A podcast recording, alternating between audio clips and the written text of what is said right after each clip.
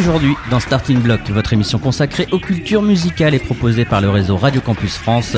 Nous faisons escale à Caen pour partir à la découverte des métiers de producteurs de spectacles avec la structure AMC et les Tontons Tourneurs qui accompagnent des artistes depuis une dizaine d'années et basée en Normandie. Une émission produite et réalisée par Radio Phoenix.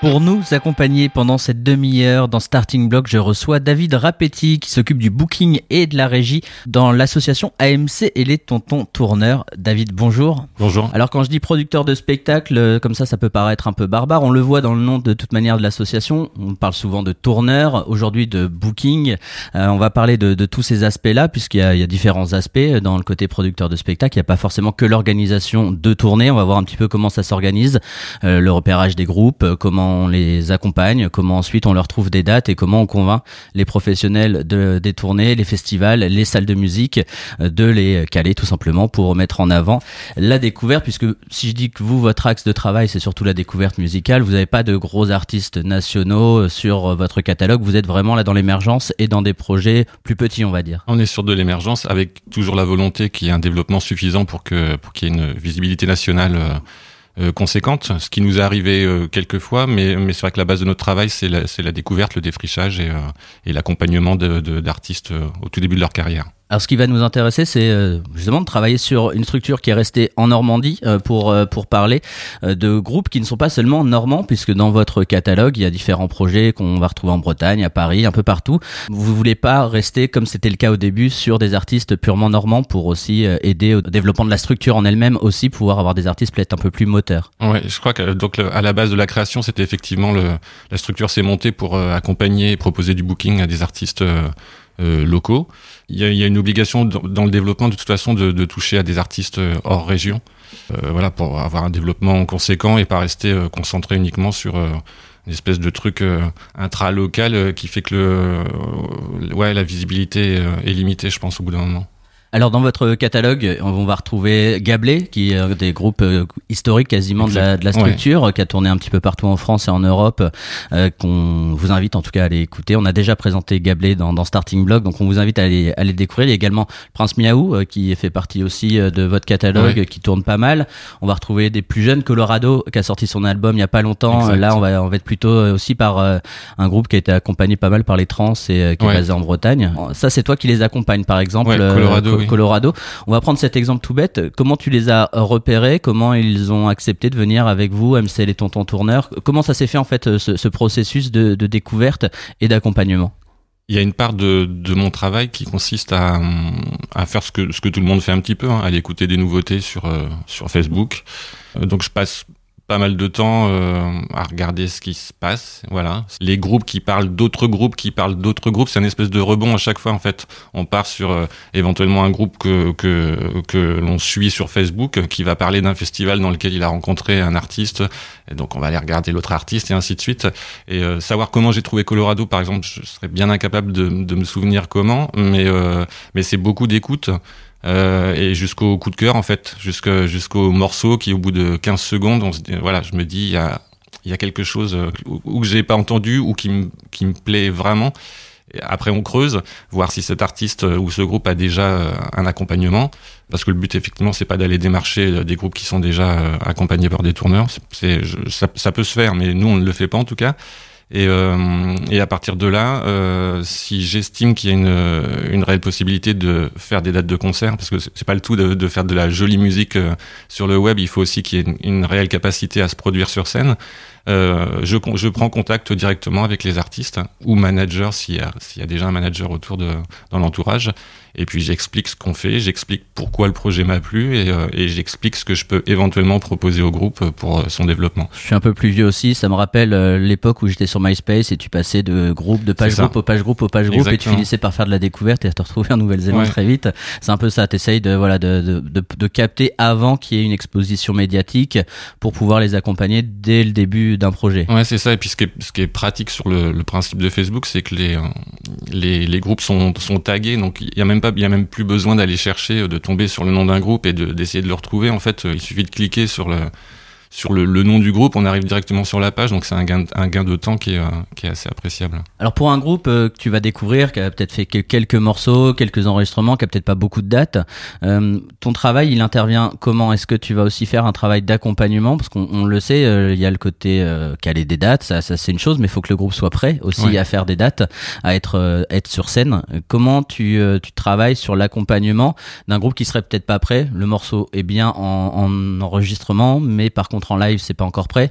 Tu te rapproches des structures. Euh, là, on parlait d'un groupe breton. Est-ce que tu vas te rapprocher des structures qui peuvent travailler avec eux en local? Et ensuite toi, tu vois comment ça se développe. Ça se passe comment l'accompagnement avant d'arriver sur scène? J'essaie déjà de voir si le groupe a, effectivement déjà cette forme d'accompagnement en, local. Donc la plupart du temps, c'est souvent une SMAC. Par exemple, pour le groupe Colorado, qui était basé sur Rennes mais originaire de Saint-Brieuc, il y avait eu un embryon d'accompagnement de, la citrouille, hein, la, SMAC de, de Saint-Brieuc. Et il y avait déjà quelques intérêts de, de l'UBU, donc des transmusicales euh, sur Rennes. Donc euh, pour nous, c'est un plus quand il y a déjà un lieu, euh, un lieu accompagnateur ou au moins qui s'est positionné, qui a positionné un intérêt sur le groupe. parce que dans la partie de, de production et de booking, donc production pour nous, c'est aussi permettre au groupe de se perfectionner sur scène. Et pour se perfectionner sur scène, il faut faire ce qu'on appelle des résidences de travail. Donc ça veut dire on va dire par exemple cinq jours dans une vraie salle de spectacle, dans la configuration d'un concert, avec euh, du matériel son installé, éventuellement du matériel lumière, et pendant cinq jours, on travaille le show, le spectacle, euh, quel morceau, euh, l'ordre des morceaux, l'enchaînement des morceaux, est-ce qu'on parle entre les morceaux, enfin voilà, c'est tout en essayant de garder quand même une part de naturel parce que le but du jeu c'est pas non plus de c'est pas une pièce de théâtre où où chaque euh, chaque chose est écrite. Euh, mais il y a quand même une base à avoir tout quand on débute comme ça que c'est quasiment la première fois qu'on monte sur scène et euh, une fois qu'on a travaillé ça, alors ça peut être une fois cinq jours. Ça, si ça se passe bien, on peut estimer que le groupe est apte à partir euh, en concert ou en tournée. Et puis des fois, c'est pas suffisant. Donc on repart sur une autre résidence et, et on se dit que, que peut-être il faut effectivement travailler euh, la lumière, la scénographie parce que parce que le groupe est peut-être un, petit peu plus faible en pas en personnalité mais en, en, charisme voilà il y a des choses tout le monde c'est pas inné de, de, monter sur scène incarner son projet c'est pas toujours facile ouais, sur ça, scène. Quoi. Euh, d'un point de vue économique, je, on parlait là de, de SMAC qui accompagne. Euh, comment ça se passe pour une résidence? Est-ce que des fois vous mettez de la, c'est de la mise à disposition de la salle qui veut accompagner, ou est-ce que vous faites le choix de mettre de l'argent pour aussi louer une salle, faire ce côté, ce, ce travail de résidence? Est-ce que vous aussi vous pariez financièrement des fois sur des groupes pour ce travail de résidence? On parie financièrement parce que outre le, alors euh, en, en, théorie, s'il n'y a pas a pas une salle qui propose effectivement la, mise, la mise à disposition d'un lieu, euh, le producteur loue un, un endroit, donc euh, loue une SMAC pour l'utilisation d'une résidence et euh, et les salaires des musiciens, des techniciens qui travaillent pendant la résidence, c'est un métier. Euh, donc on salarie à la fois les musiciens et les techniciens quand ils se produisent en concert et on les salarie également quand ils sont en période de résidence ou de, ou de répétition. La répétition sur scène n'est pas, un n'est pas du bénévolat. Non, non, non, non, du tout. Alors on va continuer de parler dans quelques instants euh, de ce côté repérage. Ça m'intéresse aussi de continuer sur cet aspect défricheur de, de, groupe. Mais d'abord on va écouter un premier morceau de votre catalogue. C'est une artiste qui est sorti un album l'année dernière qui s'appelait The Very Start. C'est Emily Zoé avec le titre Nothing Stands. Et on revient tout de suite dans Starting Block avec AMC et les tontons tourneurs. A bright light spreading on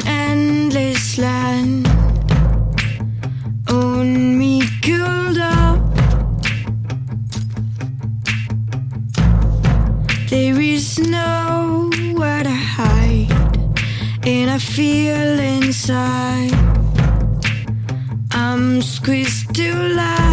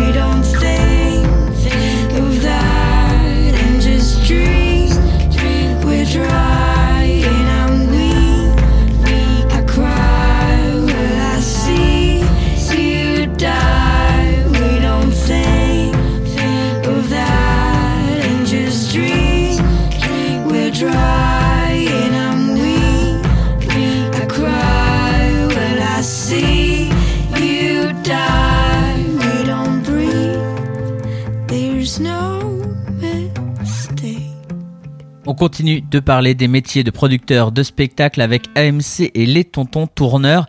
Je voulais aborder la question de celle du repérage des artistes. Moi, je le vois quand on programme un concert, très vite un artiste qui a pourtant très peu sorti de choses. Il y a un morceau, même pas deux morceaux. J'essaye de le repérer et très vite, en fait, je m'aperçois qu'il est déjà accompagné par un tourneur ou par un manager. Est-ce que cette problématique que moi j'ai, je suppose que vous l'avez également dans le côté accompagnement et défricheur de, de talent? Ouais, je trouve que ça a changé depuis euh, depuis peu de temps en fait, depuis euh, un an ou deux. Et euh, ce que nous on appelle les gros tourneurs, ça veut dire les gros producteurs plutôt parisien, qui jusqu'ici euh, se spécialisait dans l'accompagnement d'artistes déjà visibles, ont dû remarquer qu'on pouvait venir de nulle part et exploser du jour au lendemain. Des artistes comme Jane ou Christine and the Queens, ou euh, voilà. Du coup, il y a une espèce de, de regain d'intérêt pour les projets euh, qui ont une existence quasi, enfin très infime. Ça veut dire que un titre posté sur Internet peut suffire à déclencher l'intérêt d'un tourneur. Ce qui fait qu'avant on avait un petit peu plus de temps pour euh, pour se positionner, pour écouter des choses. Et c'est vrai que là, de plus en plus, euh, que ce soit en local ou en national, ça m'arrive de plus en plus de, de contacter des projets euh, qui m'intéressent et de m'apercevoir qu'il y a déjà un, ou un autre tourneur collègue euh, dessus, ou vraiment une, une, grosse grosse boîte de production euh, qui va miser ou pas sur l'artiste. Après, c'est le choix de partir chez un, chez un gros producteur ou de rester plutôt avec un tourneur un peu plus euh, familial, on va dire. Euh, voilà, c'est un choix qui appartient au groupe. Mais je, je sens bien que, que de très gros producteurs se positionnent déjà sur des artistes qui ont, qui ont fait deux concerts euh, dans leur vie. Alors les très gros, euh, on peut le dire, c'est Live Nation et euh, AEG qui euh, sont Par exemple. guerre, euh, qui sont arrivés sur le territoire et sont développés en France depuis depuis quelques années et qui eux vampirisent un peu les grosses grosses structures. Il y a également du Alias, du Halo Floride, ça c'est pour citer un peu les les plus gros. Ouais. Est-ce que l'arrivée de ces très gros, là, on prend Live Nation et AEG, un peu déséquilibré parfois le marché, ou est-ce que c'est finalement le modèle économique des festivals qui a plus joué que eux. C'est un peu la, poule et l'œuf qui est arrivé euh, voilà avant et qui a fait que le que le, le, le marché a changé mais il a vraiment changé. Quand il y a des structures comme ça, avec euh, avec euh, des moyens financiers gigantesques qui montent ou leur festival ou qui rachètent des festivals, c'est sûr que nous, petits tourneurs, avec nos petits artistes, il y a une espèce de une espèce de pyramide. Il y a le très gros, euh, le, gros, et nous, on est on est le on est le moyen. Alors c'est pas parce qu'on est le moyen qu'on qu'on n'a pas une réelle activité et qu'on n'a pas une utilité et qu'on ne trouve pas de date de concert, mais euh, c'est, ce principe de palier fait qu'on arrive en, deux, en trois, en quatrième proposition éventuelle d'artistes. Et euh, si on multiplie ça par le nombre de tourneurs, de producteurs et le nombre d'artistes dans chaque catalogue, je dis toujours qu'il n'y a pas de place pour tout le monde, en fait, tout bêtement. C'est juste qu'on peut pas faire des festivals avec 50 groupes par jour et une SMAC ne peut pas programmer 50 concerts dans la semaine. Donc obligatoirement, il y a un choix.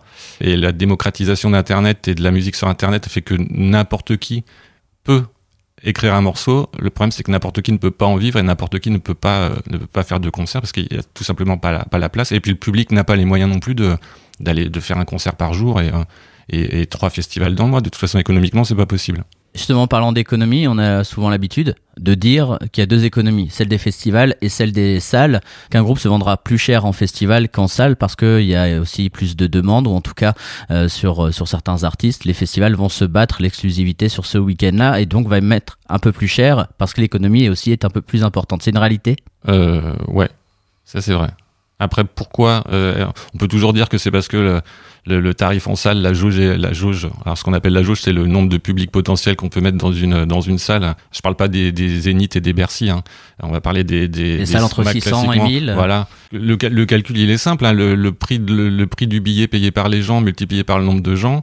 Euh, en théorie, c'est ce que la, la, salle peut se permettre de payer l'artiste hein, pour équilibrer à peu près les plus choses. Plus ses coûts inhérents à la production. Exactement. Donc, euh, Festival, c'est plus gros. Alors effectivement, il y a plus d'artistes, mais, le, mais le, la jauge, le remplissage, on, a, on, on part sur euh, des jauges à, à 10 000, 15 000, 20 000, 25 000. Donc de toute façon, économiquement, il y a quelque chose de différent. Et après, pourquoi est-ce qu'on paye les artistes deux fois, trois fois plus cher en festival? Ce que tu disais, effectivement, l'exclusivité, ça veut dire de, dire, euh, je sais plus, il y avait une année où il y avait Springsteen au, au Vieilles Charrues, c'était un, un, million d'euros ou de francs, je sais plus à l'époque. Sauf que c'était la seule date en festival qu'il allait faire, donc ça justifiait éventuellement pour ce festival-là. L'exclusivité sur le territoire pouvait éventuellement. Parce qu'il y a un principe de si tu joues à mon festival, enfin après c'est des histoires de contrats, je sais pas si on peut tout dire, mais c'est pas très grave. Le principe d'exclusivité en tout cas dans les contrats, qui commence à apparaître aussi dans les contrats avec les salles, c'est tu ne joues pas un mois avant ou deux mois avant ou trois mois avant à moins de 100 km de l'événement dans lequel pour lequel je te paye. Donc ça, c'est quelque chose qui se répand euh, de plus en plus. On, te, on te le demande. En tout cas, les salles euh, te, te demandent, par exemple, quand tu cales une tournée, ok, mais pas moins de 100 Même pour des artistes en, en, développement comme, comme les miens, ce qui, il, y a, il y a quelques années, on, personne n'imposait ce genre d'exclusivité. Maintenant, euh, pour un artiste qui, qui a de la peine à tourner, quand je dis de la peine à tourner, c'est le travail que je, enfin, que je fais. Ça veut dire que faire 20 dates dans l'année, c'est super cool pour un artiste, mais c'est on est loin des tournées d'artistes de, nationaux qui tournent pendant trois mois. Donc euh, quand on a de la difficulté déjà à trouver 20 ou 25 dates et que j'ai une date, je sais pas, je trouve une date à, dans la SMAC de Niort par exemple, donc la salle de musique actuelle de Niort. Et si trois semaines avant, j'ai une autre date dans un petit café-concert à 80 km de Niort, ça va pas du tout impacter. Et la salle pourrait me demander de, que l'artiste ne joue pas trois semaines avant à 80 km de Niort, même si mon artiste a encore très peu de visibilité. C'est un espèce de, de principe euh, un peu à la con, mais c'est pas grave. Alors justement, toi, tu es sur des groupes euh, émergents, en tout cas qui ont moins d'exposition, euh, mais comment tu, tu vas cibler? Parce que je suppose que ton travail, ensuite, une fois que tu as repéré, une fois que tu as accompagné, c'est de, de, cibler euh, les salles potentielles, les festivals potentiels. Euh, je suppose que tu travailles aussi en deux temps, les festivals d'été, les SMAC plutôt sur l'automne, enfin en fonction de la sortie de l'album. Comment tu les cibles? Tu as des relations privilégiées avec certains interlocuteurs qui sont plus, plutôt axés découvertes. Comment ça se passe ensuite ce travail de recherche de dates on a des relations plus ou moins privilégiées avec certains programmateurs, euh, mais ça c'est parce qu'on les a rencontrés, parce qu'on a pu échanger, parce qu'on partage les mêmes valeurs, on partage les mêmes euh, goûts musicaux. Euh, après, c'est impossible de connaître tous les programmateurs de France. Euh, parce que là, on parle de festivals, on parle de salles de musique actuelles. Euh, il y a des MJC, il y a, des MJC, des centres culturels, des espaces culturels, des services euh, municipaux. Enfin, voilà, il y a, il y, a, y a quand même des concerts un peu partout et dans tout type de lieux régulièrement. Donc, effectivement, le, quand j'annonce que je rentre un nouvel artiste dans mon catalogue, euh, je vais privilégier d'abord les, les, programmateurs avec lesquels j'ai une habitude, une régularité dans le travail. Et puis après, de toute façon, euh, passer ça, il faut que j'informe tout mon listing de professionnels que je rentre un nouvel artiste, qu'il est magnifique, qu'il est formidable et que et qu'il faut le programmer euh, dans la dans la salle, dans le festival et euh, il y a un petit côté un peu ingrat parce que parce que parce que envoyer un mail ne veut pas dire recevoir une réponse par exemple. Faut le faire euh, tous les jours, deux jours, trois jours, relancer jusqu'à ce que là au moins que l'interlocuteur qu'on a contacté ait écouté le projet. Après qu'il aime ou qu'il aime pas c'est subjectif, c'est son choix. S'il a envie de programmer quelque chose qu'il n'aime pas parce qu'il se dit, c'est pas parce que moi je n'aime pas que le public ne va pas aimer, c'est son choix. Mais voilà, moi mon domaine d'intervention il s'arrête là. Ça veut dire que j'ai estimé que l'artiste avec lequel je travaillais avec des qualités euh, musicales et, et, et euh, scéniques euh, j'essaie de faire passer mon enthousiasme auprès des programmateurs. Ça s'arrête là. Si le programmateur n'aime pas, n'a pas envie, euh, voilà, c'est terminé. L'artiste ne jouera jamais dans, dans, dans, telle salle, par exemple. Et eh ben, ça tombe bien, en parler euh, de découverte et d'écoute. Je te propose de faire une pause musicale avec les Slow Sliders et le titre Tell Me More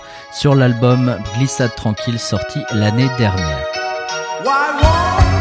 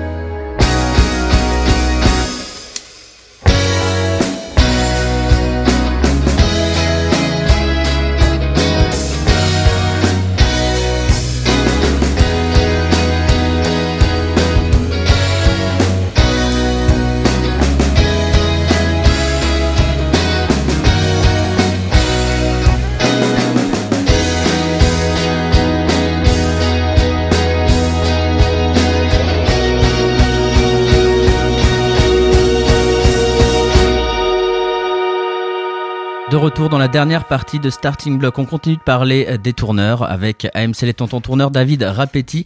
On est toujours à Caen en Normandie pour parler de l'émergence. On va revenir euh, justement sur euh, les esthétiques. On n'a pas encore vraiment parlé de l'esthétique, des esthétiques choisies par par votre structure. Est-ce que vous il y a des styles que vous ne voulez pas faire, peut-être plus spécifiques, je, je vais dire de bêtises, mais art tech, métal, classique. Est-ce que vous restez quand même dans un cadre que vous avez défini ou vous laissez la possibilité d'aller sur d'autres champs. En fait, on est, on est deux à travailler, euh, à être booker, donc euh, moi-même et, et, François Levalet qui est à l'origine de la, la, création de la, de la structure. Euh, je pense qu'on a des, des, goûts communs, des affinités musicales communes qui font que si on regarde l'intégralité des 30 ou 35 artistes du catalogue, c'est compliqué de savoir les, lesquels travaillent avec François, lesquels travaillent avec moi. Donc il y a, il y a une unité en tout cas dans, dans l'esthétique. En fait, c'est plus par rapport à, à, des styles un petit peu particuliers qui nécessitent un, la connaissance d'un réseau. Euh, un autre réseau ouais, encore. Qu'on a, qu'on a peut-être euh, pas, pas spécialement. Donc euh, euh, j'ai pas de reggae, on, j'allais dire on fait pas de métal, mais on fait quand même du, du punk euh, rock garage ou euh, après que les, avec le, le métal c'est compliqué parce qu'il y a tellement de, de, branches, de hardcore machin, de, de trucs. je pense qu'on en fait un petit peu, mais, mais sûrement pas au goût des, des, des vrais métalleux. Mais pour être très généraliste, voilà, c'est pop rock, chanson française, électro. On fait aussi du ciné concert, du gaming concert, donc des, des branches un petit peu annexes à la musique et euh, mais je, je refuse rien. Si j'ai un coup de cœur sur un groupe de reggae parce que je trouve que ça révolutionne le reggae si j'ai un réel coup de cœur je vais voilà je je m'empêcherai pas d'y aller parce que parce que c'est du reggae si on prend des artistes peut-être normalement mais avec renommée comme euh, Fakir comme Superpose est-ce que ce sont euh, des concrètes knives? Est-ce que c'est des artistes où vous avez quand même à l'époque regardé ce qu'ils pouvaient faire? Ça vous a intéressé finalement ils ont fait le choix d'aller plutôt sur des structures plus importantes. Est-ce que c'est voilà ces artistes là vous les aviez repérés assez tôt? On les a repérés, on les a manqués sûrement, puisque puisqu'il y a eu un développement euh, assez intéressant. Après, est-ce que, le développement euh, aurait été le même si, si on avait été le premier tourneur? Je, je sais pas. Est-ce que est-ce qu'on aurait fait aussi bien euh, Il y a quand même une question de moyens. Le, le, le, le fait d'avoir un statut associatif par rapport à une à une structure. je parlais d'alias où voilà les moyens ne sont quand même pas les mêmes. Est-ce que Fakir explose parce que son tourneur et son label mettent les moyens et la qualité artistique hein, de, de, de, de ce qu'il Est-ce que, est-ce que si s'il avait commencé chez nous, est-ce que ça aurait pas mis plus de temps? Enfin, mais on a loupé. Euh, voilà, je dis toujours que j'ai, chez moi des CD gravés de de Feu Chatterton, euh, donc ils nous ont démarché, on les a pas pris. Euh, Radio Elvis, voilà, Christine and the Queens, voilà, il y a des choses parce que moment où on reçoit, peut-être que la maquette n'est pas bonne, peut-être qu'on peut-être qu'on n'a pas le, on n'est pas dans le bon timing et, et donc on peut refuser des choses qui effectivement ont, ont explosé après. Et puis il y a des choses que personne ne voulait qu'on a pris et qui ont bien marché ou explosé après. Donc euh, c'est le risque. Cette semaine, il y a ton collègue François Levalet qui a posté un message sur son Facebook qui euh, indiquait en fait qu'un festival l'avait contacté pour faire de la découverte et qui lui proposait un budget entre 0 et 300 euros hors taxe, qui est quand même assez éloigné euh, des tarifs euh, proposés ou en tout cas du minimum accepté. Est-ce que ça vous arrive souvent d'avoir quand même ce genre de déconnexion? Ça arrive quasiment tout le temps, mais c'est pas nécessairement lié à une méconnaissance d'une petite structure. Là, je, l'ai vu passer aussi le message. je pense que c'est une petite structure qui essaie de monter un, un festival, par exemple, qui s'aperçoit que que ça coûte quand même de l'argent et qui pense que donner 300 euros à un groupe qui n'a pas euh, une grande visibilité, c'est suffisant. Sauf que nous, producteurs, quand on envoie un groupe jouer, on paye. Voilà, on, paye des salaires, on paye des charges. Envoyer, je vais donner un exemple, à un groupe de trois personnes euh, faire un concert, en faisant un petit calcul rapide, on n'est pas loin de 600 euros de, de salaire chargé pour trois personnes. Il y a des frais de déplacement qu'on prend en charge, l'essence, les péages. S'il faut louer un camion pour euh, parce que le, le, le matériel ne rentre pas dans la voiture du batteur. Et donc, ce qui fait que nous, on a ce qu'on appelle un coût plateau. Ça veut dire on sait combien le fait d'envoyer un groupe dans une salle ou un festival va nous coûter. Euh, donc, le montant idéal, c'est ce fameux coût plateau. Sauf qu'on l'a rarement parce qu'un groupe que personne ne connaît, comme disait ce petit festival qui est euh, euh, un groupe en développement, un budget de 300 euros, 300 euros, c'est ce que coûte d'envoyer une personne en train. Mmh. Voilà. Pour terminer, euh, là on parlait euh, des petits prix euh, proposés. à l'inverse, on a quand même entendu depuis pas mal d'années une envolée clairement des, des, prix demandés. vous l'avez observé vous en tant que petite structure de, de, voir que certains artistes plus importants aujourd'hui les, les cachets sont totalement envolés, les coûts de production sont totalement envolés. Ouais, alors après, il y a, y quand même une réalité de, voilà, il y a, y a, le coût, le ce fameux coût plateau, ça, il, ne bouge pas. Après, plus l'artiste a de la notoriété, plus on le paye ses salaires sont plus sont plus élevés, c'est normal. Hein, on va pas le payer toute sa vie 86 euros, qui est la, à peu près la, le, cachet, minimum. voilà. Donc plus il plus il fait de billetterie, plus il ramène de public et plus après le si c'est vendu cher, c'est parce que j'espère que ça revient en majorité à l'artiste. Voilà, on est on n'est pas concerné par ce principe de chiffre d'affaires sur sur un artiste puisqu'on est voilà à loi 1901, pas de bénéfice. Après c'est pas nécessairement le producteur qui impose. Moi je voilà j'ai un exemple très clair, c'est euh, iPhone iPhone au tout début, euh, quand personne ne les connaissait, euh, on avait péniblement 300 ou 400 euros. Du jour où ça a explosé, déjà j'avais plus besoin de, de, de contacter les programmateurs, c'est eux qui m'appelaient. Et, euh, et, je ne proposais plus de prix, je demandais euh, combien est-ce que tu peux mettre, combien est-ce que tu es prêt à mettre. Voilà. Les, les, le rapport s'était inversé là, sur iPhone iPhone, le, ah. succès avait inversé les rapports. Un, un groupe que, que, ou un artiste qu'on veut dans sa salle, euh, alors ils sont pas cons non plus les programmateurs ils vont pas ils vont pas non plus euh, mettre des voilà plus que enfin pas faire couler la boîte mais euh, mais c'est ce que tu disais par rapport à l'exclusivité. Euh, c'est c'est pas toujours le producteur ou le tourneur qui fixe le tarif. Quand l'artiste commence à vraiment bien marcher c'est le programmateur euh, choisit ou pas de, de dire voilà moi ben, je te le prends pour pour 15 000 et il joue que chez moi. Voilà. Donc ça, ça fait partie des réalités, de, des rapports inversés. Merci David d'avoir passé cette demi-heure avec nous. David Repetti d'AMC Les Tontons Tourneurs. Si vous souhaitez aller regarder le catalogue, c'est sur lestontontourneurs.com. Merci d'avoir passé cette demi-heure en compagnie de Radio Phoenix à Caen. On vous laisse avec la programmation de votre Radio Campus. C'était Starting Block.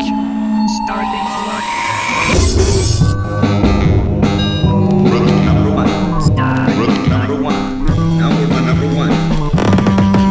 being blocked.